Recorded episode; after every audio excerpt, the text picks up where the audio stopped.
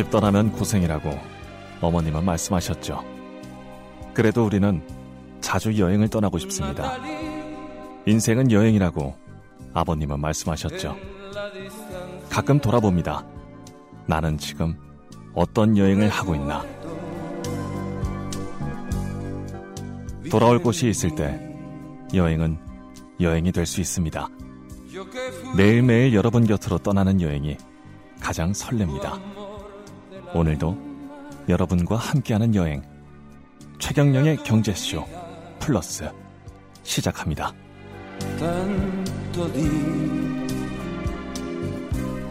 안녕하십니까. 저는 진실탐사 엔터테이너 최경령입니다. 방금 들으신 음악은 나탈리 뭐. 훌리오 이글레시아스의 나탈리이었습니다. 주말에는 의미와 재미가 하나씩 더 추가, 추가되는 최경령의 경제쇼 플러스 지금 시작하겠는데요. 오늘은 유쾌한 기운이 따따블 될 것 같은 분을 초대했습니다. 다재다능한 끼 숨기지 못해서 드라마 PD만 안 하시고 여러 가지 유튜버도 하시고 베스트 셀러 작가기도 하시고요. 유명 블로거이기도 하십니다. MBC 드라마국의 김민식 PD님 나오셨습니다. 안녕하십니까? 안녕하세요. 반갑습니다. 예, 반갑습니다. 아, 이 박수를 좀 쳐주세요. 아이, 제가 이 MBC PD가 KBS 라디오에 와서 이렇게 방송하고 있으니까 되게 부끄러운데요. 부끄럽습니다. 아니, 네. 저는 저 MBC PD 수첩에 나온 그 KBS 기자로서. 아, 그렇죠, 네. 그렇죠. 제가 또 그 MBC의 김민식 PD님은 굉장히 좀 개인적으로 좋아하고. 아유. 제 와이프도 사실은 굉장히 좋아합니다. 아, 그러신가요? 예, 블로그를 거의 매일 봐요. 아, 진짜요? 아유, 예. 더 열심히 써야겠는데요. 예, 그리고 저한테 항상 이렇게 이야기를 해요. 진지 모드로 방송하지 말고 어. 김민식 PD처럼 좀 즐겁게 해라. 어, 어. 인생을 뭐 그따위로 사냐. 뭐 이런 이야기를 그래서 제가 많이 배우고 있습니다. 사실. 아닙니다. 그보다는 네. 사실은 음. 저는 음. 세상이 이래서 좋다고 생각하는 게요. 네. 각자 자신만의 개성을 가지고 먹고 살 수가 있는 거죠. 어, 기자님처럼 이 네. 세상에 대한 통찰과 지혜를 가지고 고맙습니다. 사람들에게 아, 도움을 주는 분이 있는 거 아니야? 저처럼 그런 어떤 내공이 없으니까 그냥 마냥 웃기 웃기는 걸로라도 어떻게 한번 해볼까 하는 엄청, 코미디 PD도 엄, 있는 거죠. 엄청 내공 있으세요. 사실은. 예.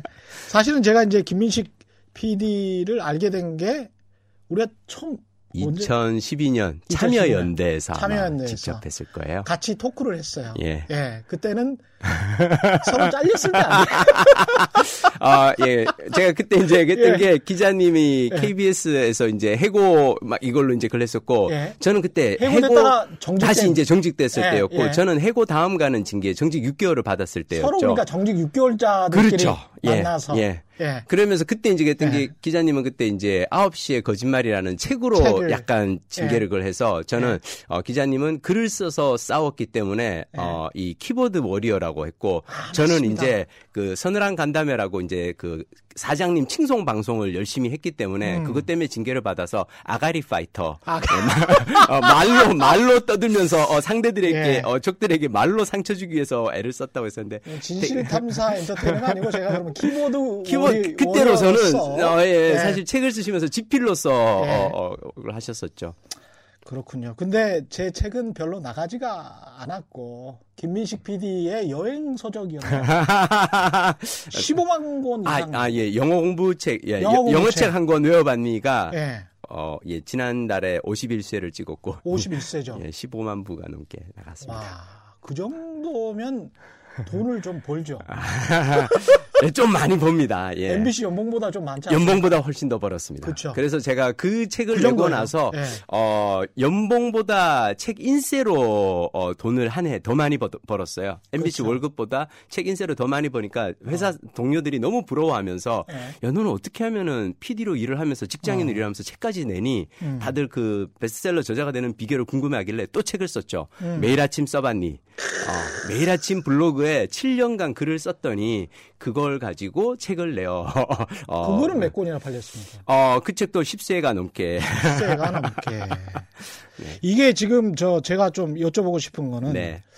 이런 기회가 흔치 않으니까 네. 금융소득 종합과세를 내시는 분이에요. 아 그렇죠. 이 정도 되면 맞습니다. 기타 소득을 신고를 아, 하고 아, 역시 확 아시는군요. 예, 어. 본인의 연봉이 있으니까 맞습니다, 맞습니다. 그러면 이게 한국의 세율을 좀 알 수가 있을 것 같아요. 어. 그래서 금융소득 종합과세를 내시는 분들은 대부분 다 부자기 때문에 세율이 어느 정도 되던가요? 자, 여기서 제가 솔직하게 말씀드릴게요. 예. 저는 항상 일을 할 때 전문가에게 맡깁니다. 예. 그래서 저는 어, 세금 관련해서는 예. 세무사분에게 아예 맡겨요. 그렇죠. 세무사 사무소액을 하고 예. 이거를 다 하고 그래서 그냥 저는 세무사 사무소에서 연락이 와서 음. 얼마까지 언제까지 내시면 돼요 하면 그냥 그때 그때 내고요. 음. 어, 세금이 꽤 나오는 것 같더라고요. 본인이 계산할 때 한 30%? 예. 고기 이상 왔다 갔다 해요. 30%? 예. 예. 그래서 제가 이걸 여쭤본 이유는 예. 북유럽 같은 경우는 보통 일반적인 중산층이 한 3, 40% 예. 내는데 네. 우리나라는 이제 금융소득 종합과세 음.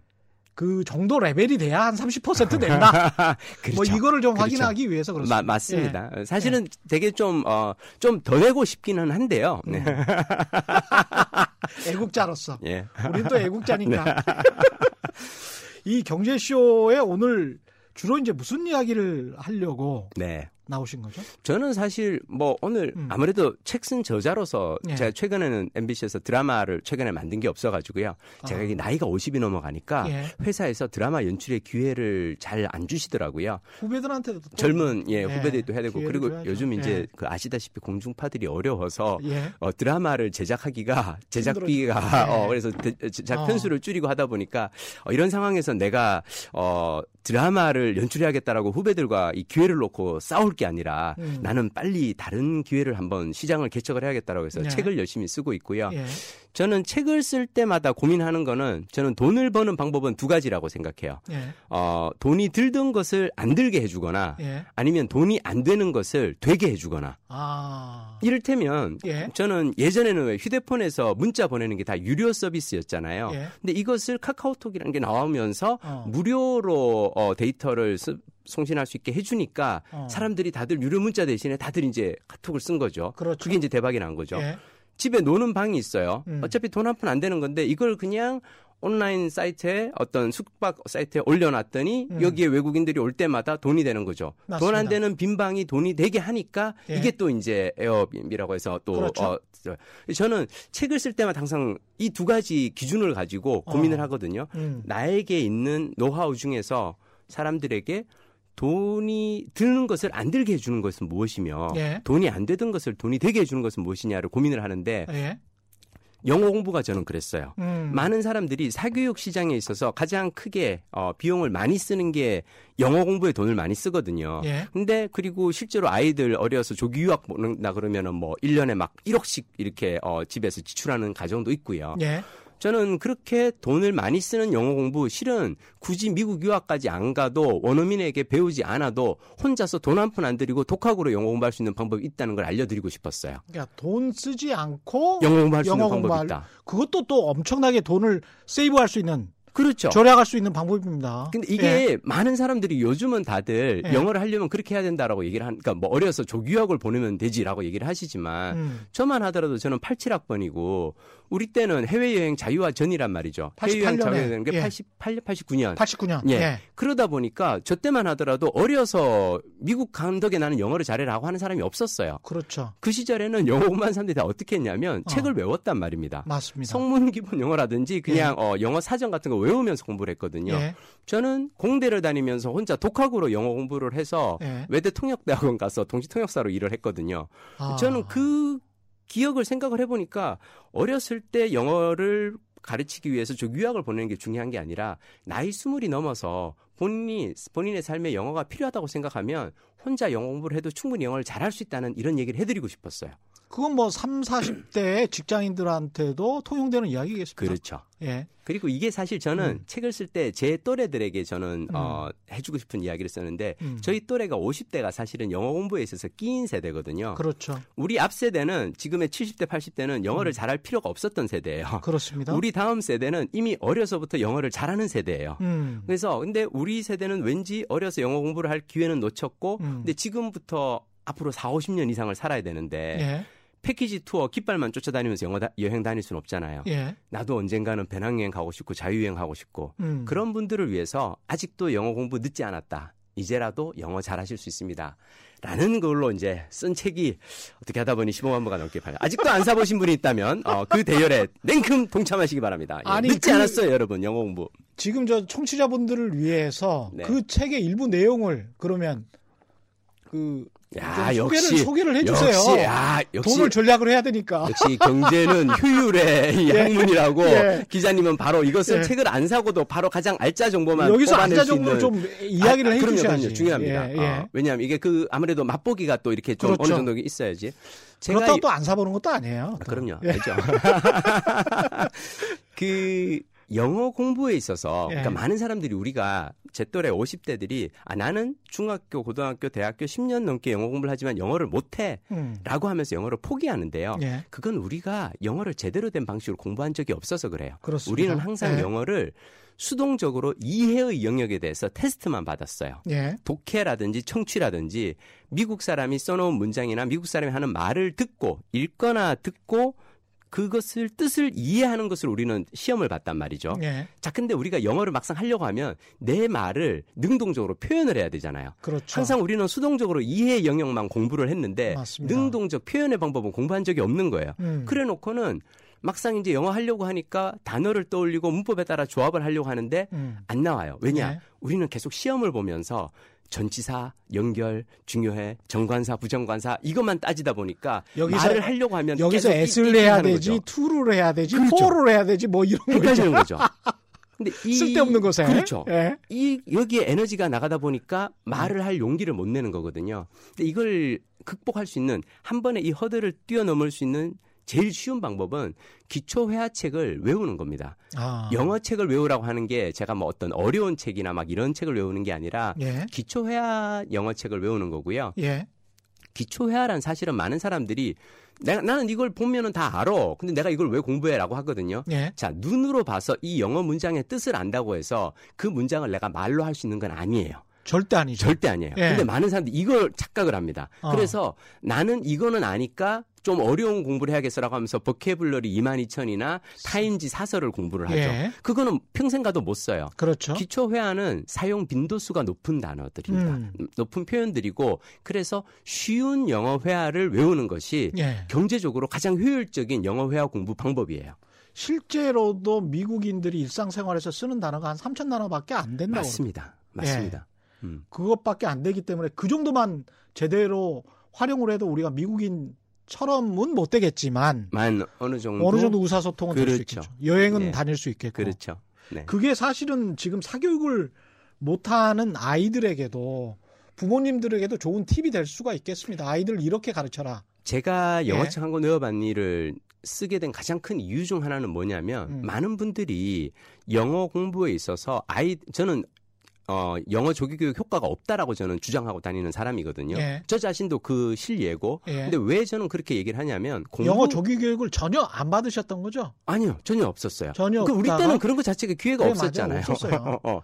근데 그 학원이 금지가 됐었으니까. 아, 제가 그래서 예. 요즘 강연 다닐 때마다 사람들한테 보여주는 것 중 하나가 제가 대학교 2학년 때 영어 시험을 봤는데요. 예. 그 성적이 학점이 D 플러스예요. A, B, C, D의 D예요. 제가 그 2학년 영어 때 2학년 1학기 성적을 제가 통대 학원을 졸업을 하셨어요? 하셨어요? 예, 졸업했죠. 한국 외대 통역대학을. 입학하기도 힘들고요. 사실은 뭐 해보신 분들은 알겠지만 입학하기도 힘들고 졸업하기도 사실은 힘듭니다. 사실은 그렇죠. 예. 졸업하기도 어, 들어와서 재해 졸업하는 사람이 잘 없죠. 그렇죠. 근데 예. 아니, 뭐 저는 사실 그 사람들한테 항상 강조하는 건 뭐냐면 영어 조기 교육이 효과가 저는 크지 않다라고 얘기하는 이유는 뭐냐면 음. 많은 사람들이 영어 공부에 있어서 what이나 how가 중요하다고 생각하거든요. 음. 어떤 교재로 어떤 방법을 하느냐가 중요하다고 생각하는데 아니에요. 예. 실은 why가 제일 중요해요. 왜 하냐? 왜 영어를 내가 공부해야 되는지 이걸 알아야 되거든요. 예. 엄마 아빠한테는 동기가 있어요. 음. 아, 내가 그때 영어를 잘했으면 대학교 때 나는 교환 학생을 갔을 텐데. 그렇지. 아 그때 내가 회사에서 해외 어. 파견을 갔을 텐데. 음. 근데 나는 영어를 못해서 그걸 못 갔네. 그래 너는 그러니까 영어를 해야 돼라고 7 살짜리한테 영어 학원에 가서 원어민 선생에게 하루 6 시간 동안 영어로 우리 말도 아직 서툰 애들한테 영어로 7 시간 동안 6 시간 동안 하라고 하니까 예. 안 되는 거예요. 엄마 아빠의 한을 대신 풀어다오 뭐 이거죠. 많죠. 그리고 저는 네. 사교육이 또 가장 문제 중 하나는 음. 사교육은 기본적으로 공부라는 과정을 쇼핑으로 만들어 버립니다. 쇼핑. 쇼핑. 은 뭐냐면 음. 나의 책임이 없어요. 애가 성적이 안 오르잖아요. 예. 학원이 후진 거예요. 아, 대치동이 아니라 그런가? 아, 이 강사가 아직 1타 강사가 아니라서 그런가? 음. 그러니까 아이가 성적이 안 나오고 뭔가 이 역량이 제대로 개발되지 않으면은 아 이거는 선생의 탓이야 학원의 탓이야라고 책임을 전가하고 내가 더 좋은 학원에 얘를 보내야겠어 더 좋은 학군으로 얘를 이사를 시켜야겠어라고 생각을 하거든요. 예. 아니에요. 학습은 하는 그 본인의 책임이죠. 그렇습니다. 결과가 안 나오면 성과가 안 나오면은 예. 공부하는 사람이 방법이 틀렸거나 뭔가 시간이 부족하거나 뭔가 있는 거거든요. 예. 저는 그래서 근데 많은 사람들이 엄마 아빠들의 가장 큰 문제는 뭐냐면 우리 또래 엄마 아빠들은 자기가 어렸을 때 그런 식으로 영어 공부를 해본 적이 없어요. 음.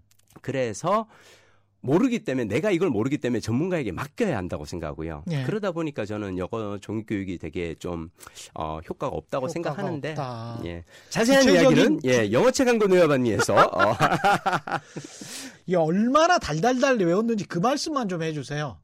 얼마 음... 얼마나 달달달 외워야 하는지. 아, 책 한 권 예. 외우는 게 제가 이제 이 책을 낸 지가 벌써 2년이 넘었고요. 예. 어, 이 책을 가지고 책을 읽고 난 다음에 음. 회화책을 외운 사람들이 나오고 있거든요. 예. 하루에 30분 정도씩 예. 어, 6개월을 투자를 하면 기초 회화책 한 권은 뗄 수가 있어요. 하루에 30분 정도 하루에 30분 6개월. 6개월을 네. 예. 그거는 뭐 별로 그렇게 큰 시간이 아닙니다.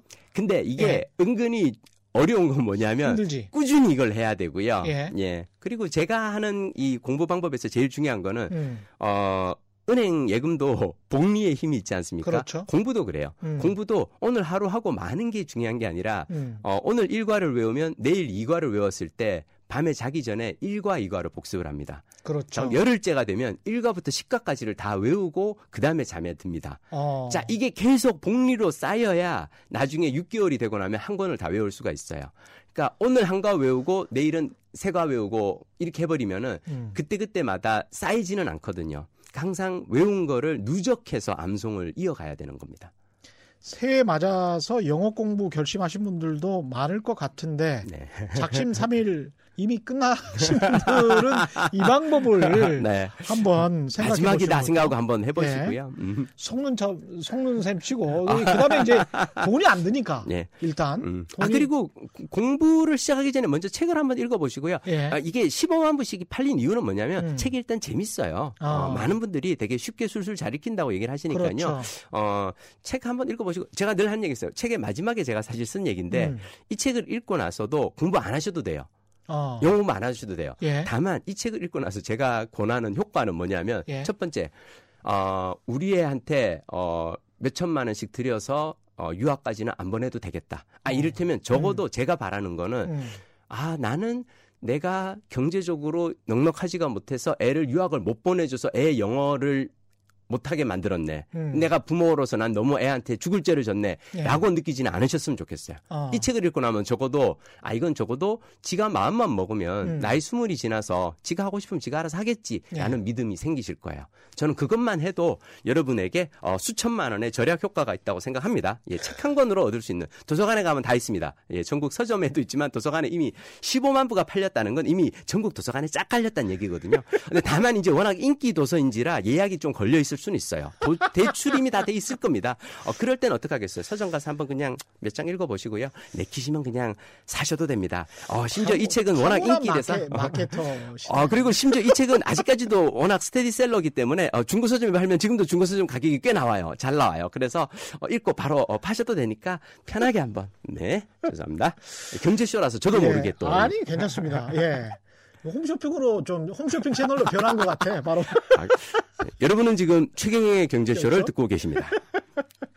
주체적인 학습 능력. 제가 저 그 사실은 영어 관련해서 취재를 과거에 한 십몇 년 전에 한 적이 아, 있는데 아, 네.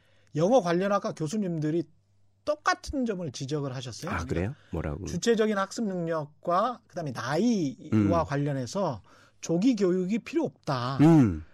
최소한 다른 언어를 시키려면 원어민이 아닌 이상 외국어로 배우는 사람들의 경우는 3, 4학년 정도 네. 그러니까 문장이 형성이 돼서 말을 할 수 있는 나이 그걸 이제 한 3, 4학년 정도로 생각을 하더라고요. 그래서 주어 수 수어가 모국어가 명확하게 그렇게 말을 한다.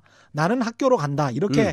말을 하는 이 정도가 되어야 외국어를 학습하는 게 훨씬 더 맞습니다. 효과적이다. 맞습니다. 예, 이런 이게 이제 영화과 교수님들이 하는 말씀이니까 이게 맞는 것 같아요. 예, 그래서 그 말씀을 지금 또 맞습니다. 예. 제가 사람들한테 항상 하는 얘기는 뭐냐면 음. 어렸을 때는 아이에게 모국어를 잘할 수 있도록 놔주는 게 제일 낫다. 근데 네. 모국어는요 돈 들여 가르칠 필요가 없어요. 그렇죠. 지가 그냥 좋아하는 책 읽게 하고, 지가 좋아하는 TV 보게 하고, 친구들 만나서 게임하고 놀라고 하면 모국어는 익힐 수가 있거든요. 그렇죠. 근데 저는 사실은 음. 우리 주위에 자세히 보면 어 오래도록 되게 이렇게 경제적으로 되게 자유 이걸 누리고 사는 사람들이 사실 보면 음. 그 모국어를 잘하는 분들이에요. 예. 말 잘하고 글 잘 쓰는 사람들이에요. 그렇죠. 음. 예. 그래서 모국어를 잘해야 사실은 네. 외국어도 잘할 수 있다. 뭐 이런 네. 예, 공식이 성립할 수 있겠습니다. 네.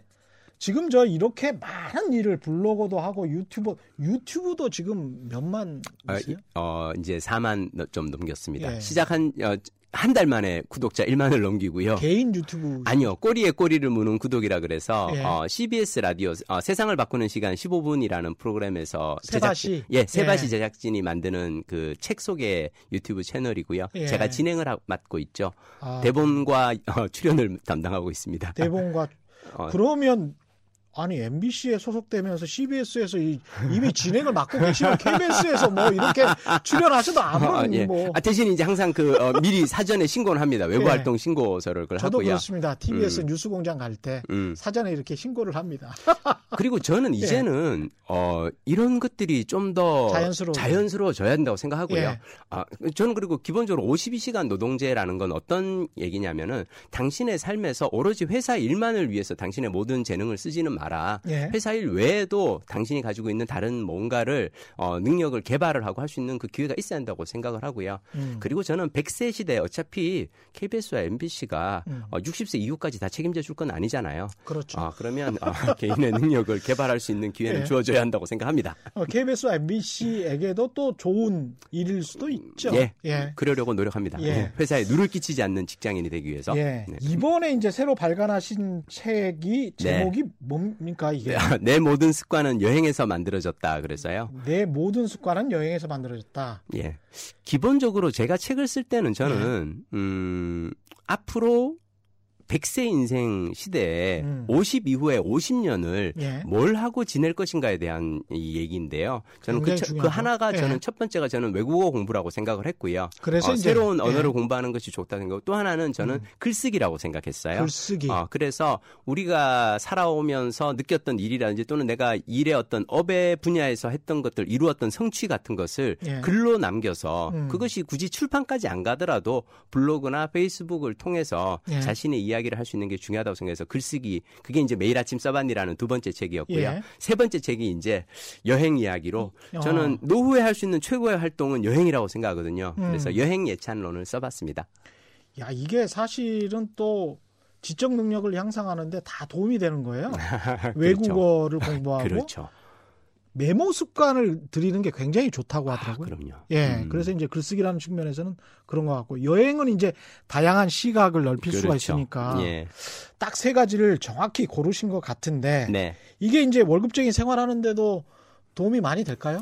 어, 솔직하게 말씀드리면요. 예. 직장 생활은 음. 끊임없이 나에게 고난을 안겨줍니다. 음. 이, 이, 그래서 직장 생활인 거예요. 그렇죠. 어, 이렇게 돈 벌고 사는 게 쉬우면은 그게 취미 생활이지 어떻게 직장 생활이겠어요. 그렇습니다. 직장에서 예. 일을 하다 보면 저는 음. 특히나 드라마 PD로 일을 하다 보니까 드라마가 망할 때가 있어요. 내가 아무리 열심히 해도 어쩔 수 없이 이게 시청률이 안 나오고 그럴 때가 있거든요. 지난번 드라마는 어떠셨어요? 아, 지난번 드라마는 괜찮았어요. 괜찮았어요. 예. 근데 다만 이제 그 상대 프로가 상당히 센 게 하나 들어와서 아. 도전을 하긴 했지만 예. 어 근데 저는 시청률이 잘 안 나올 때 제가 하는 게 뭐냐면 음. 어 세상 사람들을 세상이 내 뜻대로 되지 않을 때 나는 나 혼자 내가 할 수 있는 뭔가를 찾아가는 게 그게 저는 하나가 외국어 공부고 음. 하나가 글쓰기고 예. 또 하나가 이제 여행인데요. 여행이다. 제일 쉬운 게 여행인 것 같아요. 음. 그러니까 저는 이제 회사에서 저를 되게 이렇게 힘들게 했던 시절이 있어요. 예. 기자님을 힘들게 한 시절도 있었듯이 예. 똑같죠. 어, 그 힘든 시절에 저는 이제 이상하게 일치해요 그, 그 시기가. 어, 예, 그럼요. 그래서 이렇게 어 그걸 하다면 나는 어 제가 집사람한테 얘기를 했어요. 예. 회사에서 날 이렇게까지 못 살게 구는데 예. 날 이렇게까지 괴롭히고 수모를 주는데 예. 내가 이걸 견디고 살아야 돼? 나는 그냥 예. 사표 쓰고 나가서 예. 산티아고를 걸을 거야. 그래서 아. 산티아고를 탁그 순례길을 걷고 와서 내가 저자로서 작가로서 제 2의 인생을 내가 설계할 거야. 딱 그랬어요. 음. 집사람이 죽을래? 그래서 회사에서 어떤 그 수모 그러니까 너는 회사에서 월급 받는 게 회사에서 당 그러니까 내가 뭐서 아니 이번에 말이야 어 누가 어느 어느 본부장이 나한테 이랬는데 그건 난 너무 치욕스러워 그랬더니 어. 집사람 당신이 받는 월급에는 네. 그 수모를 견디라는 돈도 들어가 있는 거야. 라고 얘기를 하시더라고요. 야, 현명하시네. 어, 그래가지고 제가, 네. 어, 자꾸 일리가 있습니다. 아, 네. 이게요, 사람이 힘들어지는 게 뭐가 힘들어지냐면은. 나는 왜 못 참았지? 아, 산티아고를, 그러니까 회사 네. 사표를 내고 산티아고 가고 싶은데 이걸 못 가게 하잖아요. 네. 자, 그러면은 회사 사장이 그 전에는 미웠는데 이제는 와이프가 미운 거예요. 음. 이걸 못 보내주는 안 보내주는 와이프가 더 미워지거든요. 그렇죠. 그래서 제가 아 이거 되게 위험하다. 아, 예. 어, 왜냐하면 노후에 잘 살기 위해서 가장 중요한 것 중 하나는 남자에게는 이 부인과의 좋은 관계 유지거든요. 그렇죠. 아주 중요합니다. 예. 노후 파산을 막는 아주 첫 번째 이 저 조건 그렇습니다. 중 하나예요. 예. 그래서 어떻게 할까? 근데 내가 어, 산티아고를 예. 갈 수는 없고 예. 그래서 그다음 생각해봤어요. 사람들이 산티아고로 가는 이유는 예. 하루 종일 걸으면서 음. 뭔가 이 마음의 어떤 고뇌를 좀 이렇게 씻고 약간 이런 거잖아요. 예. 이런 구두의 길을 굳이 산티아고 스페인까지 가야 되나? 갈 필요 없지 사실. 서울에 둘레길 예. 있잖아요. 예. 그래서 제가 어, 산티아고로 가는 대신에 서울 둘레길을 걸은 거예요. 그게 훨씬 싸게 먹히잖아요. 57km고요. 아 중요한 어. 거 그죠? 경제적으로 예. 비행기 티켓을 살 필요 없이 전철 타고 가면 되고요. 그렇죠. 그리고 어, 숙박비 들 필요 없이 내 집에서 먹고 자고요. 그, 그 다음에 직장을 뭐 쉬거나 그럴 필요도 필요 없어요. 그냥 네. 일요일 날 주말에 그냥 한 번씩 가면 되니까요. 예. 그렇게 해서 저는 서울 둘레길을 완주를 했는데 완주하고 나니까 완주 인증서도 주고요. 아. 되게 그리고 그러면서 너무 좋더라고요, 음. 이게. 그래서 제가 그 다음 딱 느꼈던 게 예. 많은 사람들이 여행 그러면 여행에 로망이 있어요. 아, 나는 유럽을 자전거로 일주를 할 거야, 유럽 대륙을. 예. 뭐 아니면 뭐 어디에 가서 크루즈를 탈 거야. 음. 저는 항상 하는 얘기가 그렇게 먼 그걸 내다보지 말고 지금 이 순간 소소한 일상에서 여행을 즐기라고. 맞습니다. 예. 저 같은 경우 사실 제가 이제 집에서 이제 TV만 보면서 드러누워서 그런 크루즈 여행을 꿈만 꾸는 거죠. 사실은 그렇죠. 어. 밖으로 그냥 나가야지. 그때. 나가야죠. 네. 저는 사실 그때 회사에서 저를 되게 힘들게 하던 시절에 정말 괴로웠던 게 회사 출근하는 게 너무 힘들었어요. 회사 음. 가서 제가 송출실에 앉아가지고 이 주조 근무를 하는 게 너무 괴로웠어요. 예. 회사 업무가 괴로우면 어떻게 하면 되느냐면은 음. 회사에 출근하는 과정을 즐겁게 바꾸는 겁니다. 그래서 아. 저는 회사에 자전거 타고 출퇴근을 했어요. 회사에는 어차피 8시간만 있으니까. 그렇죠. 예. 그래서 그걸 견디기 위해서 어, 왔다 갔다 하는 왔다 갔다 하는 시간을 그래서 제가 한강을 자전거로 달리면서요. 그럼 저 예. 이제 그 고속터미널에서 저 이제 따릉이를 빌리거든요. 예. 어, 저 집이 이제 강남이라서 예. 집에서부터 회사까지 가려면 중간에 강남대로를 가는데 거긴 차가 많으니까 예. 전철을 타고 세정거장 전철을 타고 고속터미널에 내려요. 어. 거기서 따릉이 서울시 공유자전거 이거 되게 예. 좋습니다. 이 서비스 활용해 보세요. 정말 어. 좋아요.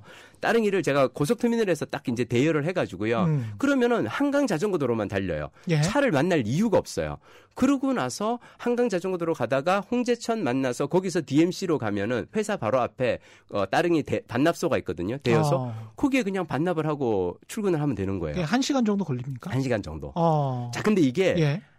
매일과 같이 자전거를 타고 가면서 저는 음. 항상 이게 그 마인드 컨트롤 합니다. 어, 나는 지금 이 회사에 그 되게 괴로운 그 유배지로 업무를 보러 가는 게 아니라 음. 언젠가 나는 유럽 자전거 일주를 할 텐데 그걸 위해서 전지훈련을 전지훈련 매일같이 어, 두 시간씩 전지훈련 그러면 막 내가 내가 되게 멋있는 놈이 된 것 같아요. 아. 아. 남들은 다들 막 아, 지금 유배지에 끌려가는 막 이 어, 도살장에 끌려가는 막 이것처럼 이렇게 가는데 네. 나는 거기를 자, 그래서 막 근데 중요한 거는 사람이 몸이 되게 이렇게 그 자전거 피곤하거든요.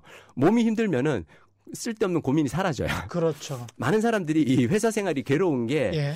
별거 아닌 거 가지고 혼자 고민을 해요. 어. 부장이 지나갈 때 어, 오늘 저 양반이 나한테 인사를 안 하네. 음. 어, 내가 뭐 잘못 보인 거 있나? 혹시 나 다음 고가 안 나오는 거 아니야? 혹시 예. 나 다음에 혹시 다른 부서를 온갖 생각 다 하거든요. 그렇죠. 이게 몸이 편하니까 시, 간이 많으니까 고민을 하는. 저는 음. 이제 어 마음이 괴로울 때는 몸을 좀 번거롭게 하는 것도 좋은데요. 그것 중 하나는 저는 서울에 있는 좋은 둘레길이라든지 북한산 둘레길도 좋고요. 음, 걷기 여행, 한강 자전거 길 도는 것도 되게 좋고요. 음. 그래서 일상에서 여행을 즐기시라고 말씀드리고 싶습니다. 지금 말씀하시는 게 사실은 또 그 외신에 따르면 비슷한 이야기들이 계속 지금 과학적으로 증명이 되고 있는 게 뭐냐면 몸이 좋으면 체력이 좋거나 운동을 하면 마음이 바뀐다. 음, 이게 그렇죠. 그 육체와 정신 사이에 네네. 상호 아주 밀접한 연관성이 있다. 맞습니다. 그래서 병자들에게 어떤 맑은 정신이나 어떤 우울한 감정이 안 생기고 맑은 정신이 나오는 그런 확률이 상당히 떨어지거든요. 음. 그것 그것을 연상해 보시면 될 것 같아요. 그래서 몸을 단련하고 육체를 단련하는 것이 꼭 몸과 육체를 위하, 위해서만은 아닌 것 같다. 아, 그런 그럼요. 그런 생각이 들더라고요. 근데 이제 그런 것들을 이제 습관으로 만들었다. 네. 그래서 내 삶을 훨씬 더 개선시킬 수 있겠다. 네. 내 마음을 훨씬 더 좋게 만들 수 있겠다. 평정을 찾을 수 있겠다. 그런 말씀이신 것 같고. 사실 왜 예. 기자님하고 저하고 전혀 예. 의외의 장소에서 한번 만났던 적이 있어요. 어딘지 기억하세요? 어디죠? 서리풀 공원에서 우리 산책하다가 만났잖아요. 아, 예, 그냥 예. 이렇게 그냥 동네 예. 산을 산책하다가 그렇죠? 만난 거예요. 예, 예. 저는 그때 서리풀 공원을 왜 갔냐면은 저는 그 서초동 국립도서관에 갈 때는 꼭 그 옆에 있는 고속터미널역에서 내려서 걸어서 어. 쭉 해서 이렇게 한 1시간 반 정도 걸어서 저쪽까지 가, 방배동까지 가거든요. 음, 저는 사실 제가 이렇게 걷는 습관을 기르게 된 그중 음. 하나가 뭐냐면 음, 기자님은 잘 지내셨는지 모르는데 저는 사실 그 시절이 너무 힘들었어요. 저도 어, 힘들었죠. 예, MBC에서 예. 직장 생활하면서 엄청 힘들었어요. 많이 힘들었어요. 예. 그래서 힘들 때 저는 항상 힘들 때 책을 찾아 읽거든요. 음. 그래서 정신과 의사분들이 우울증 환자들에게 어떻게 그걸 하는지 음. 봤더니 그러니까 최근에 나온 이제 이를테면 문효한 정신과 의사 선생님 쓰신 책에도 보면 이제 예. 몸을 챙깁니다라는 책이 있는데요. 음.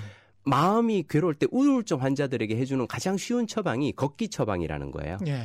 특별한 목적 없이 그냥 20분 30분 걷는 거. 음. 그래서 저는 그때 사, 실 제가 서리풀에 예. 갔던 것도 예.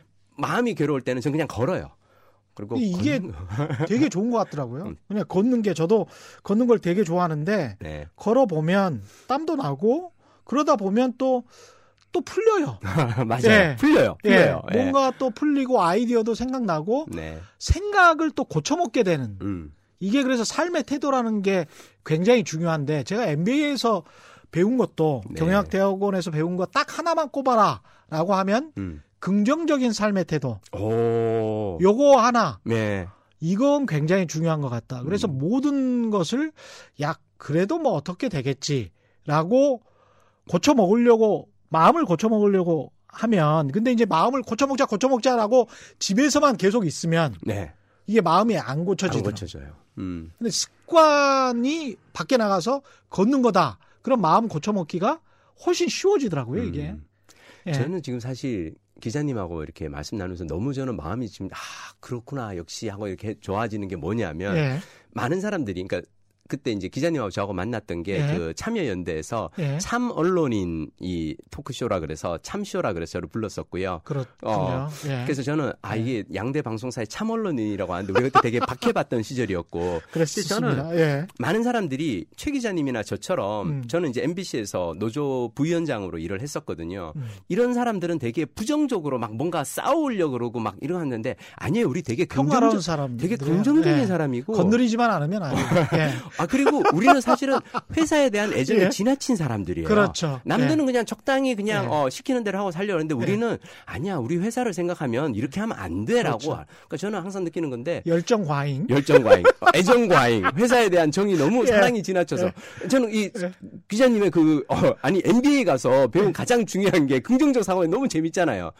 긍정의 힘으로 싸우는 것이 저는 최고의 싸움꾼이라고 생각합니다. 맞습니다. 네. 예. 그러니까 누군가를 너무너무 나는 이 나라를 음. 사랑하기 때문에 음. 어, 그 변화를 위해서 뭔가를 하겠다고 하는 사람이 그 힘이 저는 오래 가고요. 그렇죠. 분노로서 뭔가를 하잖아요. 예. 금세 지쳐요. 오래 못 가요. 그렇습니다. 근데 이거는 저는 사실은 단순히 저도. 경험을 해봐서 아는데 음. 자기 저주와 욕설을 뭐 요새 요즘에도 이제 댓글로 많이 쓰는 분들이 있는데 그게 굉장히 자기 파괴적입니다. 어, 그럼요. 본인이 소진이 돼요. 예. 그래서 본인이 활활 불타서 네. 본인이 갈기갈기 찢어지는 예. 정신적으로 굉장히 안 좋습니다. 그게. 예. 저는 어떻게 생각하냐면 항상 어떤 뭔가 변화를 위해서 어, 노력을 하는 사람은 음. 그 변화의 그 기저에는 애정이 있어야 한다고 생각하고요. 난 네. 너무너무 이걸 좋아해, 음. 사랑해. 그렇기 때문에 이게 더 잘 됐으면 좋겠어. 음. 자, 근데 이런 마음을 하면 뭐가 좋냐면요. 뜻대로 안 돼도 크게 좌절하진 않아요. 어차피 내가 좋아하는 마음은 남거든요. 예. 근데 분노와 미움으로 이것을 반드시 바꿔야겠어라고 생각하는 사람은 뜻대로 안 됐을 때는 좌절합니다. 흑화될 수가 있어요. 예. 저는 이걸 되게 경계하고자 합니다. 맞습니다. 예. 짠돌이 경험 collector 이거는 본인 스스로 지은 별명입니까? 아 그럼요. 예. 짠돌이 경험 collector 그러니까 경험을 다 모으는데 네. 그 중에서 야 우리가 어떻게 하면 짠돌이로 살 수 있을까? 아 제가 그 예. 그 오늘 어, 경제 쇼에 나왔으니까 제가 정말 저의 그 경제 구체적 노하우를 노하우를 말씀드리겠습니다. 예. 제가 50년 이상을 살고 느낀 건데요. 예. 어, 돈을 벌기란 참 어렵습니다. 쉽지 않죠. 내가 돈을 번다는 건 다른 사람의 욕구를 충족시켜 줘야 돼요. 음. 근데 내가 돈을 아끼려면은 내 마음만 어, 내 욕구만 절제하면 되거든요. 태도만 바꾸면 돼. 그래서 저는 그래서 돈 한 푼 버는 것보다 훨씬 예. 더 쉬운 게 돈 한 푼 아끼는 거라고 생각하고요. 예. 전 지금 사실 나이 50이 넘었지만 저는 술, 담배, 커피 하지 않고요. 골프 치지 않고요. 예. 돈 들어가는 취미 전혀 하지 않습니다. 저의 유미, 유일한 낙이 저는 도서관에 가서 책 빌려 있는 거거든요. 야, 최적화돼 있네요. 어, 그러니까 예. 저는 제가 그 사람들한테 하는 얘기가 어, 나는 노조할 때 되게 마음이 편했다. 예. 자르면 뭐하고 뭐 정직을 하면 뭐하냐. 내 삶엔 아무런 변화가 없다. 나는 지금 이미 내가 그냥 되게 즐거운 생활을 하고 있기 때문에 음. 저는 이런 마음이 있었기 때문에 되게 즐겁게 이걸 할수 있고 지금도 예. 뭐 사실 책 쓰고 유튜브를 하면서 하는 것도 음. 책을 쓰는 게 사실 그렇지 않나요? 책은 정확하게 금전적인 어떤 보상이 얼마가 된다라는 걸 알 수가 없어요. 알 수가 없죠. 솔직히 말씀드리면 사실은 돈이 별로 안, 안 돼요. 한국 출판안 돼요. 예. 어, 안 예. 돼요. 음, 1년에 뭐 한 만 권을 파는 저자라고 하면 베스트셀러 저자인데 예. 그래 봤자 인쇄로 1,500만 원 정도? 예, 1,500, 1,000 음, 사실 이걸로 생활은 안 되거든요. 그렇죠. 근데 자, 이걸 하려면 그럼 어떤 마음을 가지고 있어야 되냐? 책을 써서 돈을 벌겠다는 게 아니라 음. 돈이 안 되어도 좋으니 나는 내가 하고 싶은 이야기를 사람들에게 하겠어. 어. 그 세상에 전하고 싶은 메시지가 있는 사람들이 하는 그렇죠. 거거든요. 예. 음, 저는 지금도 돈을 별로 이렇게 쓸 데가 없기 때문에 음. 어, 버는데 욕심이 크게 없어요. 그냥 술, 담배, 커피, 골프 전혀 하지 않습니다. 커피, 골프, 담배 빼고 저는 다 하는데. 아 기자님은 큰일 예. 하셔야 되잖아요. 아니 뭐 큰일 저, 하실 분들은 예. 또 많은 사람들 만나야 되고 예. 그렇고요. 저는 뭐 드라마 PD고 약간 이제 오타쿠처럼 덕후처럼 이렇게 살다 보니까 아니 좀 뭐 큰일 저도 찌질하게 저 이렇게 쭉 사는 게 좋습니다. 음. 예, 저는 예. 가, 늘고 길게 가려고요. 예. 어, 100세까지 그냥 쭉 가려고요. 아니 근데 우리 직장인들에게는 네. 그 어떤 짠돌이의 습성을 그 뭐랄 뭐랄까요?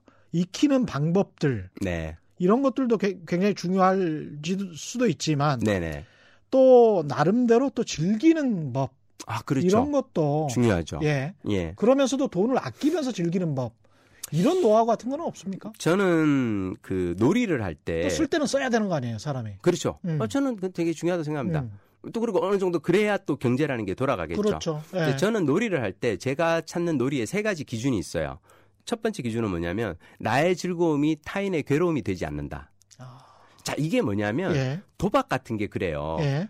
내가 돈을 따서 즐겁 지만 누군가는 잃어서 괴로울 수 있거든요. 예. 근데 이건 좋은 놀이가 아니라고 생각을 하는 거죠. 예. 어, 저는 사실 이게 그래서 저는 가끔씩 이게 그 댓글에서 막 그 누구 이렇게 유명인을 놀리면서 하는 그게 저는 좋은 놀이가 아니라고 생각하는 거는 음. 나의 즐거움이 타인의 괴로움이 되지 않는가 이걸 그렇죠. 저는 살펴봐야 한다고 생각하고요. 예. 두 번째가 뭐냐면 어 지금의 즐거움이 미래의 괴로움이 되지는 않는가. 전 이것이 저는 술이나 담배 같은 어떤 마약 뭐 이런 걸 이렇게 하다 보면 지금은 쾌락인데 이게 먼 훗날 쌓이고 쌓여서 나의 노후의 괴로움이 될 수 있잖아요. 음. 이게 되지 않는가 이게 살펴보는 게 두 번째고요. 예. 세 번째 저의 놀이의 기준은 뭐냐면 음. 지금은 어려워도 먼 훗날 쉬워지는가. 저 같은 경우 이게 유튜브라든지 블로그거든요. 예. 처음에 시작할 땐 되게 어려워요. 예. 어, 이걸 뭔가 글 쓰는 것도 쉽지가 않고 영상 편집도 쉽지 않고. 근데 지금은 힘들어도 자꾸 하다 보면 이게 점점 늘죠. 그래서 쌓여서 실력이 늘죠. 어. 제가 요즘은 저는 저기 동네 문화센터에서 탁구를 치고 있는데요. 예. 정말 싸요. 음. 어, 탁구가 정말 이렇게 한 달에 3만 원이면은 이렇게 예. 어, 그래서 이거를 어, 배우고 있는데 처음에는 내가 잘 못하지만 계속 음. 하면 할수록 늘거든요. 그렇죠. 그래서 노후에도 이 운동은 즐길 수 있을 것 같고. 탁구는 되게 괜찮은 운동이죠. 예. 저는 나이 70, 80에 할 수 있는 유일한 구기 종목이 저는 탁구라고 생각하고요. 예. 그래서 탁구를 자 제가 70에 탁구를 즐기기 위해서는 어. 50에 배워야 한다고 생각합니다. 그렇죠. 그래서 열심히 예. 배우고 있어요. 그, 예, 탁구 참 저도 좋아하는데 아, 제가 저기 예. 나온 김에 그럼 제가 탁구의 그이 예. 즐거움에 대해서 잠깐 제가 홍보를 하자면 예. 어, 저는 항상 사람들에게 행복은 강도가 아니라 빈도라고 얘기하거든요. 음. 막그 여행을 1년에 한 번 막 그 한 5일 정도, 10일 정도 유럽에 가는 것만 즐겁다고 생각하시면 예. 이분의 여행의 즐거움은 1년에 5일밖에 안 되는 거예요. 음. 근데 주말마다 서울 근처에 관악산, 북한산을 다니면서 산행을 다니는 분이라면 이분은 빈도가 훨씬 더 높은 즐거움을 사는 누리시는 거죠. 강도가 아니라 행복은 빈도다. 강도가 아니라 빈도다. 그러니까 센 조건에 맞춰야만 행복한 게 아니라 사실은 소소한 즐거움을 자주 누릴 수 있어야 되거든요. 이것도 아, 참 좋다. 좋은 말이다. 이게 행복은 강도가, 강도가 아니라 빈도다. 빈도다. 아, 제가 자주, 이거 저기 자주 해야지. 조그만 한 그렇죠. 그렇죠. 제가 세상을 바꾸는 시간 15분에 나가서 세바시의상 강연 제목이고요. 예. 어, 이 얘기는 따로 또 제가 이제 세바시에서는 했었는데 예. 왜 그러냐면 음. 많은 사람들이 강도에 집중을 하다 보면 음. 그래서 나는 어, 연봉 5천을 받는 직장인이 되는 순간 나는 행복할 거야 라고 생각하면 그게 될 때까지 자신의 행복을 계속 유예를 합니다. 거기다 이제 되고 나면 또 허무해요. 바로 예. 내 다음 목표는 없어. 1억이야. 예. 이렇게 되는 거죠. 예. 그게 아니라 나는 어, 하루에 3천 원씩 가지고 내가 좋아하는 맛있는 뭔가를 나는 내 스스로에게 선물을 해주겠어. 그럼 음. 그걸 할 때마다 나는 행복하다는 거죠. 그래서 저는 사실은 강도보다는 빈도를 주장을 하는데 예. 어, 우리가 축구를 찬다고 해봐요. 예. 어, 2 시간 동안 축구를 하면서 공이 내 발에 와서 닿는 게 한 몇 번이나 될까요? 많지 않을 거라고 많지 않습니다. 예. 어, 내가 골을 넣는 게 몇 번이나 될까요? 어휴. 진짜 드물죠. 예. 근데 탁구는요 하면은 5분 동안 수십 아, 점이 납니다. 공이 계속 수없이 납니다. 예. 스코어를 계속 예. 내고요. 저는 앞으로 우리가 노후를 즐기기 위해서 뭘 할까 생각하다가 음, 음 강도보다는 빈도가 높은 즐거움을 찾았는데 음. 저에게는 그것이 탁구입니다. 근데 이게 그냥 저의 경우에 그렇고요. 사람들은 각자 자신의 어떤 기준을 찾아야겠죠. 근데 저는 음, 놀 때 강도에 우리가 집중을 하다 보면 그게 중독으로 이어집니다. 어. 모든 중독으로 가는 놀이들이 보면 예? 강도에 집중을 하다 보니까 더 센 거, 더 센 거, 더 센 걸 하다 보니까 중독이 되는 거거든요. 그래서 저는 강도보다는 빈도에 빈도. 집중을 해야 한다고 생각합니다. 갑자기 영어 표현 그런 게 생각이 나요. 그러니까 볼을 계속 많이 가지고 있는 그런 빈도. 네. 해버 볼. 어. 예. 이런 표현이 생각이 납니다. 음. 이게 재밌게 이제 논다는 이야기잖아요. 그렇죠. 그렇죠. 예. 네. 그러니까 공을 많이 가지고 있을수록 또 재밌는 거네. 그렇죠. 우리가 인간이 공을 발명한 이유도 갖고 즐길 수 그렇죠. 있도록 하는 건데. 그렇죠. 굳이 뭐 어렵게 그 축구를 할 필요는 없겠죠. 음. 예. 아주 쉬운 탁구를 하는 것도 훨씬 더 좋을 것 같습니다. 예. 그 여행과 관련해서도 네. 그 어떻게 좀 돈이 안 들면서 그 아무래도 여행이라고 하면 좀 돈이 드니까. 그렇죠. 여행에 예. 돈이 들긴 드는데요. 음. 저는 여행을 여러분들에게 어, 좋은 소비에 있어서 좋은 기준이라고 생각하고 말씀드리는 이유는 뭐냐면 예. 저는 어려서 그 에리히 프롬의 소유냐 존재냐 책을 너무 재밌게 읽었거든요. 음. 그래서 소유 양식으로 사는 것보다는 존재 양식으로 살아라라고 얘기를 하더라고요. 맞습니다. 그래서 예. 내가 뭔가 소유한 것을 하나 둘 더 늘리려다 보면 음. 그건 욕심이 끝이 없는데 차라리 그런 것보다는 나의 존재를 더 풍성하게 하는 예. 그런 어, 삶을 살라라고 하는 그걸 어렸을 때 책을 읽고 음. 이렇게 살아야겠다 생각했는데 그러고 난 다음에 보니까 돈을 쓸 때 있어서 가장 중요한 거는 뭔가 물건을 사서 소유를 늘리는 것보다는 나의 경험에 투자하는 게 가장 좋은 소비더라고요. 아, 경험. 경험에. 그러니까 여행이구나. 그러면은 예. 여행만큼 좋은 이 음. 경험을 소비한다고 생각을 했을 때 여행만큼 좋은 게 없고 그리고 대부분 여러분 자세히 보세요. 서점에 가서 보면 많은 사람들이 혼자 절에 가서 내가 1년간 있다가 이걸 깨닫고 책을 썼습니다라고 하는 사람보다는요. 예. 내가 어디 여행 갔는데요. 한 달 여행 갔다 보니까 너무 좋거든요. 스페인은 자유입니다라고 하면서 와서 책을 쓴 사람들이 더 많아요. 예. 자, 그 얘기는 뭐냐면 여행이 우리에게 주는 영감이 훨씬 더 크다는 거죠. 그렇죠. 그냥 일상적인 공간에서 내가 뭔가를 떠올리거나 내 삶의 어떤 새로운 길을 찾기보다는요. 음. 어딘가 떠났을 때 음. 왜냐하면 여행을 갔 보면 아마 저는 기자님이 미국 유학했던 시절도 네. 어떤 그런 내가 그 안에서 아웅다웅 서울에서 여의도 KBS를 출퇴근만 하면 살던 거기에서 예. 벗어나서 거리를 두고 예. 내 삶을 객관적으로 바라다 보면은 아 저게 과연 다 할까? 저게 뭔가 더 중요한 뭔가 있지 않을까를 생각하게 되거든요. 굉장히 좋았어요, 저는. 그렇죠. 예. 예. 그러니까 저는 예. 그렇게 유학까지 못하더라도 음. 여행이라도 그렇게 하는 게 저는 좋다고 생각하고요. 음. 자, 근데 중요한 거는 제가 여러분들에게 얘기 드리고 싶은 건 뭐냐면 예. 많은 사람들이 여행 그러면 그래서 내가 어딘가 떠나야 된다고 생각하거든요. 그렇죠? 아니에요. 음. 제가 하는 그 취미 생활 중 하나가 뭐냐면 저는 가끔씩 그 영어로 검색을 하면서 서울 best place to go라고 구글에 어. 검색을 해요. 예. 그러면 미국인들이나 어 서양 그 이 유럽 여행자들이 서울에 와서 다녀본 곳 중에 야 종각이라는 곳이 있고 뭐, 어. 뭐 이를테면은 경복궁 뭐 예. 이러면서 예. 어, 청계촌 이러면서 예. 애들이 올려놓은 글들이 있고 사진이 있어요. 그렇죠. 자 이게 재밌는 게 음. 여행자의 시선으로 서울을 봤더니 너무너무 매력적인 도시인 거예요. 아. 왜냐하면 예, 예. 생각해 보세요.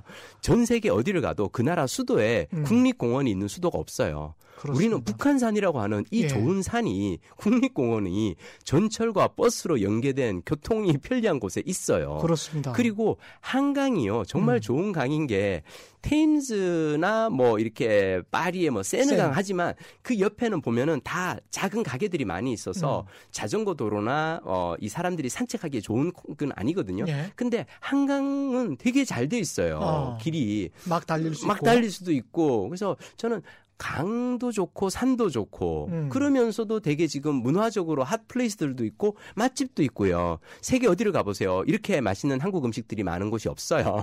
음. 좀 그런 점에서 그러니까 때로는 여행이라는 것은 어, 낯선 어딘가를 가는 것이 아니라 내가 살고 있는 내가 있는 이 나의 일상의 공간을 여행자의 시선으로 바라보는 것 또한 저는 여행이라고 생각하거든요. 여행자의 시각으로 바라봐라. 저 같은 경우 좋다 이것도. 오늘은 예. 제가 사실 날이 추워서 그냥 근데 제가 음. 예전에 이제 KBS 명사들의 책 읽기라는 프로그램에 출연을 했을 때는 그날은 제가 KBS 여행을 왔어요. 음. 그럼 어떻게 오냐면은 어 여의도역에 내려가지고 여의도 공원을 이렇게 한 30분 걸어서 옵니다. 예. 그럼 여의도에 저 중간에 이렇게 숲도 있고요. 여의도 공원 내에 괜찮은 게 많이 있어요. 음. 그리고 나서 KBS 여기 그 본관 앞이라는 IBC 홀 앞에 그때만 하더라도 태양의 후예 커다란 그 드라마 포스터가 있었거든요. 예. 동남아 여행자들이 와가지고 막 단체 관광객들 와가지고 사진 찍어요. 음. 자 그러면은 보세요. 내가 오는 이 KBS라는 곳이 나는 일하러 오는 곳이지만 누군가는 KBS를 한류 문화 관광 스포이라고 생각하고 찾아오는 사람이 있다는 말이죠. 예.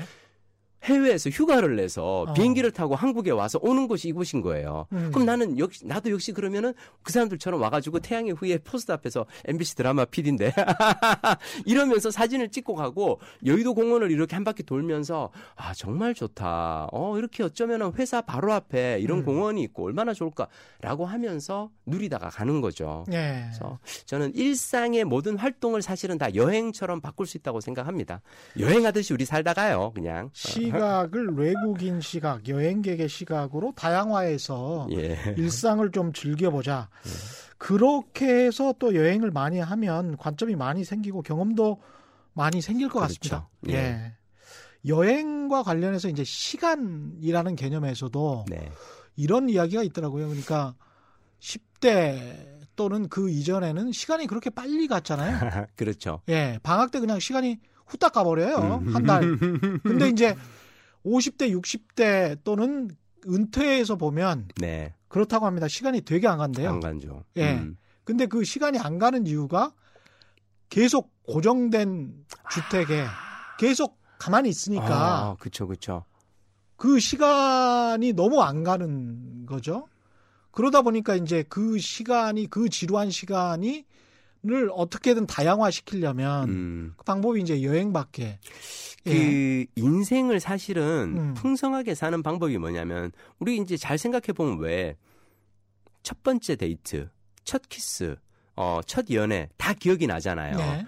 자, 왜냐하면 사람은 다 처음 하는 것에 대해서는 강렬하게 음. 머릿속에 기억에 남습니다. 네. 근데 이게 반복이 되면은 굳이 우리가 열 번째 키스, 스무 번째 키스, 백 번째 키스까지 기억할 필요가 없잖아요. 그렇죠. 뇌에서는 첫 번째 할 때, 어, 이거 되게 좋은데, 어, 너무 환상이야. 라고 하고 머릿속에 신호를 남겨 주고, 음. 그러니까 이 좋은 걸 너가 계속 해야 돼. 라고 알려 주죠. 음. 그래야 우리가 생존하고 진화를 하고, 어, 이 후손을 남길 수가 있으니까요. 예. 자, 그럼 중요한 건 뭐냐면, 첫 번째 했던 경험은 다 기억에 남는데, 두 번째, 세 번째서부터는 기억이 안 난단 말이죠. 예. 그러면 우리가 추억을 만드는 가장 좋은 방법은 뭐냐면, 음. 처음 해보는 일이 많아야 돼요. 그렇습니다. 이게 제일 쉬운 거는 저는 여행을 네. 가면 예. 저는 여행이 어, 감각의 확장이라고 생각하는데요. 음. 몇년 전 제가 이 아프리카 잔지바르 여행을 가서 느낀 거는 예.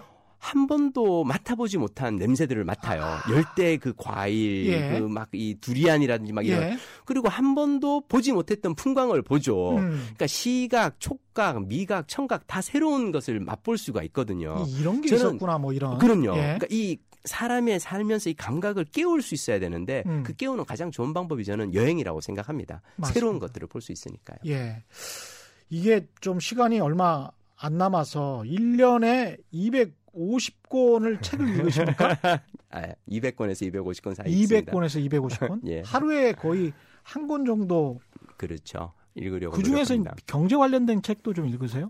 어, 많이 읽습니다. 그래요? 아, 왜냐하면 예. 저는 기본적으로 경제는 효율이잖아요. 예. 어, 효율이라는 것은 투입 대비 산출량을 늘리는 게 무조건 효율을 그렇죠. 높이는 길이죠. 예. 저는 인생의 시간을 쓰는 데 있어서 가장 음. 그 효율을 높이는 것이 다른 사람이 쓴 책을 읽는 거라고 생각합니다. 아. 누군가가 10년, 예. 20년 산 어떤 삶의 노하우를 음. 책한 권에 녹여냈다면 음. 그 사람의 20년 삶의 노하우가 녹아든 책을 내가 3시간 만에 다 읽고 이 사람의 그렇죠. 이걸 깨우쳤다면 그렇죠. 나의 효율이 높아진다는 말이죠. 그대로 흡수할 수만 있다면 그 그것처럼 좋은 게 좋은 없죠. 게 없죠. 예. 그래서 저는 경제책도 많이 읽으려고 하고요. 음. 어떤 거 뭐 추천해 주시면 제가 저는 예. 사실 그 제가 좋아하는 막 이거는 이제 경제 쪽에서 어, 경영이라든지 agile 경영 저는 요즘 약간 이 조직을 어떻게 하면 음. 더 효율적으로 바꿀 수 있을까 해서 뭐 agile 경영 방식에 대한 책들을 요즘 많이 읽기도 하고요. 예. 실리콘밸리에서 이를테면 어, 베조스 letter라든지 예. 이런 그 아마존의 경영 방식에 대한 책들도 많이 읽으려고 하고요. 음. 근데 제가 오늘 어, 최경의 경제쇼에서 제가 추천하고 싶은 한 권의 책이 있다면 저는 네. 이원재 선생님이 쓰신 소득의 미래입니다. 아, 저는, 소득의 어, 미래. 네, 소득의 미래를 보고 예. 아, 미래의 소득은 어떻게 될 것인가. 음. 이게 되게 궁금해서. 왜냐 면 앞으로는, 앞으로도 저는 계속 60, 70에도 저는 돈을 벌어오고 싶거든요. 예. 왜냐하면 우리 제가 마흔에 늦둥이 둘째를 낳았기 때문에 오래오래 일을 해야 한단 예. 말입니다. 예. 미래 어떻게 될 건데 이 책에서 딱 하는 얘기는 앞으로는 일자리가, 그러니까, 어, 국민의 절반이, 어, 일자리가, 어, 없는 상태로 살아갈 것이다. 음. 어, 그러니까 국민의 소득, 절반이 예, AI 혁명이나 이제 4차 그렇죠. 산업혁명 때문에 하면은 어, 예. 국민의 근데 저는 그 말이 맞다고 생각하고요. 예. 그리고 아 소득의 미래 이 책에서 유현재 선생님이 하시는 가장 재미난 어, 그러니까 저는 인상적인 얘기 중에 하나가 뭐였냐면 앞으로는 인생에서 어, 흑자 구간보다 적자 구간이 더 늘어난다는 거죠. 그러니까 적자 구간, 흑자 구간이라고 하면 우리가 월급을 받아서 소득을 올리면 우리는 흑자가 되고요. 그렇죠. 어린 아이일 때는 어 아빠가 벌어다 주는 돈으로 내가 생활을 하고 음. 특히 노후가 돼서 하는 경우에는 적자 구간이겠죠. 그렇죠. 벌어놓은 거 가지고 쓰는, 쓰는 거는 거니까. 어 예. 적자. 근데 우리는 이제는 백세 인생이라면 기본적으로 이 퇴직 후의 시간이 길어진다는 거죠. 그렇죠. 이 적자 구간이 되게 길어지는데 흑자 구간은 짧아져요. 왜냐하면 옛날처럼 막 종신고용이고 평생 음. 직장이고 그래서 오래 일하는 게 아니라 없죠. 들어가서 예. 몇년 일하다가 그만두고 나올 수도 있고 회사가 바뀔 수도 있고요. 음. 자 그래서 이런 시간에 그러니까 적자 구간이 늘어날 때이 음. 사이사이에 적자 구간을 어떻게 사람들에게 적자 구간에 빠진 사람들이 이걸 다시 어, 흑자 구간으로 가기 위해서는 재교육을 한다든지 공부를 해야 되잖아요. 예. 뭔가 새로운 정능 그러니까 어떤 직업을 위해서 직능 개발을 한다거나 그럴 때 뭘 할까를 하다가 이제 이분이 얘기하신 게 기본 소득을 얘기를 하시거든요. 음. 그래서 저는 소득의 미래를 보고 나서 앞으로는 무조건 기본 소득이 와야겠다. 음. 기본 소득의 시대가 오는 것이 되게 중요하지 않나라는 음. 생각을 했고요. 기본 소득 제도를 좀 생각을 해봐야 되겠다. 네. 그런 말씀이시네요. 네. 1년에 매 한 권 책을 쓰고 매년 네. 여행 떠나기가 예. 계획이다. 네. 올해 계획이나 앞으로 계획은 어떻습니까? 어, 솔직히 말씀드리면 음. 저는 그 많은 사람들이 저보고 이제 그래서 피디님 앞으로는 뭐 계획이 꿈이 뭐예요? 근데 음. 저는 나이 50이 넘어가고 나서는요 미래 희망이나 소망 이런 거 없어요. 아. 아, 50이 넘어가면 언제 갈지 몰라요, 우리. 그래서 그냥 하고 싶은 게 있으면 지금 다 하고 살아야 돼요. 내가 하자. 60 어. 이후에 뭐 하자 이런 거 없고. 그래서 음. 저는 지금도 그냥 좋아하는 책을 도서관에 가서 읽고 싶은 책 읽고 음. 어 동네 뒷산 걸으면서 산책하고 음. 그렇게 가, 걷다가 또 유명한 기자님 우연히 만나면은 어 즐겁게 담소를 나눌 수도 있고 또 이런 그 이 경제나 이런 세상사에 대한 통찰을 가지신 어떤 기자님이 네. 그 많은 책을 읽고 그 많은 전문가들을 만나서 딱 한 시간 이 라디오를 진행한다면 그 한 시간 라디오 딱 들으면서 경제에 대한 깊이 있는 통찰과 지식을 얻을 수도 있고 저는 뭐 이거 이상 더 이상 바랄 게 뭐가 있겠습니까? 1년에 250권 읽는 분 앞에서 제가 무슨 아닙니다. 부끄럽습니다. 아닙니다. 예, 마지막으로 그 꼭 하고 싶었는데 네. 예, 진행이 엉터리여서 못했다. 아니, 아니요. 그런 그건 아니고요. 저는 사실 그 작가님이 예. 대본을 너무 꼼꼼하게 잘 써주셔서 음. 좋았는데 그 작가님 대본 중에서 저는 되게 좋았던 게 예. 재테크에 대해서 직장인들에게 음. 딱 하나 뭘 이렇게 해줄 수 있는 게 있다면 제가 감히 경제 전문가 앞에서 재테크에 대해서 얘기할 수는 없지만 예. 한 가지만 얘기를 하자면 예. 저는 어 재테크를 하지 않습니다. 아, 저는 주식, 투자, 어, 예. 부동산 전혀 하지 않습니다. 예. 저는 재테크를 할 시간에 처테크를 해야 된다고 생각합니다. 처테크. 처, 집, 집사람의 처... 커리어에 저는 투자합니다. 그래서 아. 저는 집사람이 예. 전에그 회사 잘 다니다가 어느 날 예. 큰애 낳고 나서 예. 미국 유학을 간다 그러길래 음. 와튼 스쿨에 가서 MBA를 했어요. 어. 그때 제가 MBC 요. 퇴직금을 중간 정산 받아서 예. 5천만 원 받아서 와튼 예. 스쿨 첫 학기 등록금으로 제가 쐈습니다. 그러고 나서 제가 후배들한테 얘기를 했어요. 예. 야, 니들 주식이나 부동산 이런 데 투자하지 말고 와이프의 커리어에 투자를 해라. 아. 나보다 다섯 살 어린 와이프의 커리어에 투자하는 건 정년 5년 연장 효과가 있어. 국가적으로도 좋은 일이죠. 이게. 아, 그렇죠. 예. 아, 그리고 그래서 이걸 위해서 제가 또 하는 중요한 것중 네. 하나는 뭐냐면 그렇게 해서 공부를 하고 와서 부인이 네. 일을 잘할 수 있도록 제가 해야 되는 일은 뭘까요? 음. 가사 노동을 제가 잘 분담을 해야겠죠. 야, 저는 아까 그렇군요. 술, 담배, 커피, 골프를 하지 않는다고 했는데 그 이유는 뭐냐면 대신 설거지를 많이 하시고 그렇죠. 그 저는 어. 그래서 저녁에 약속을 잡지 않고요. 예. 주말에도 골프 모임 안 나갑니다. 어. 어, 마님이 주말에 쉬셔야 평일에 회사 가서 일을 잘 하시고 그래야 어, 그 비싼 돈 들여서 공부한 그 값을 다 뽑아낼 거라고 생각을 하고요. 여성 팬들이 많으신 이유가 있었군요. 네. 예, 황급하게 마무리해야 될 것 같습니다. 더 이상 이야기하면 좀 약간 좀 불리할 것 같아요, 제가. 네. 예, 오늘 함께 해주신 MBC 김민식 PD였습니다. 고맙습니다. 고맙습니다. 예, 최경령의 경제쇼 플러스 여기까지였고요. 오늘 이야기 듣다 보니까 최경령의 경제쇼 플러스의 그 로고 올바른 투자와 올바른 투표는 다르지 않다. 하나 더 넣어야 될 것 같습니다. 올바른 소비도 다르지 않다. 적절하게 판단하고 합리적으로 이성적으로 판단하면서 또 사회를 향한 따뜻한 시선 함께 있어야 되지 않을까 그런 생각하고요. 세상에 이익이 주말에는 따따블로 될 것이라고 굳게 믿는 최경령의 경제쇼 플러스 여기까지 하도록 하겠습니다. 고맙습니다.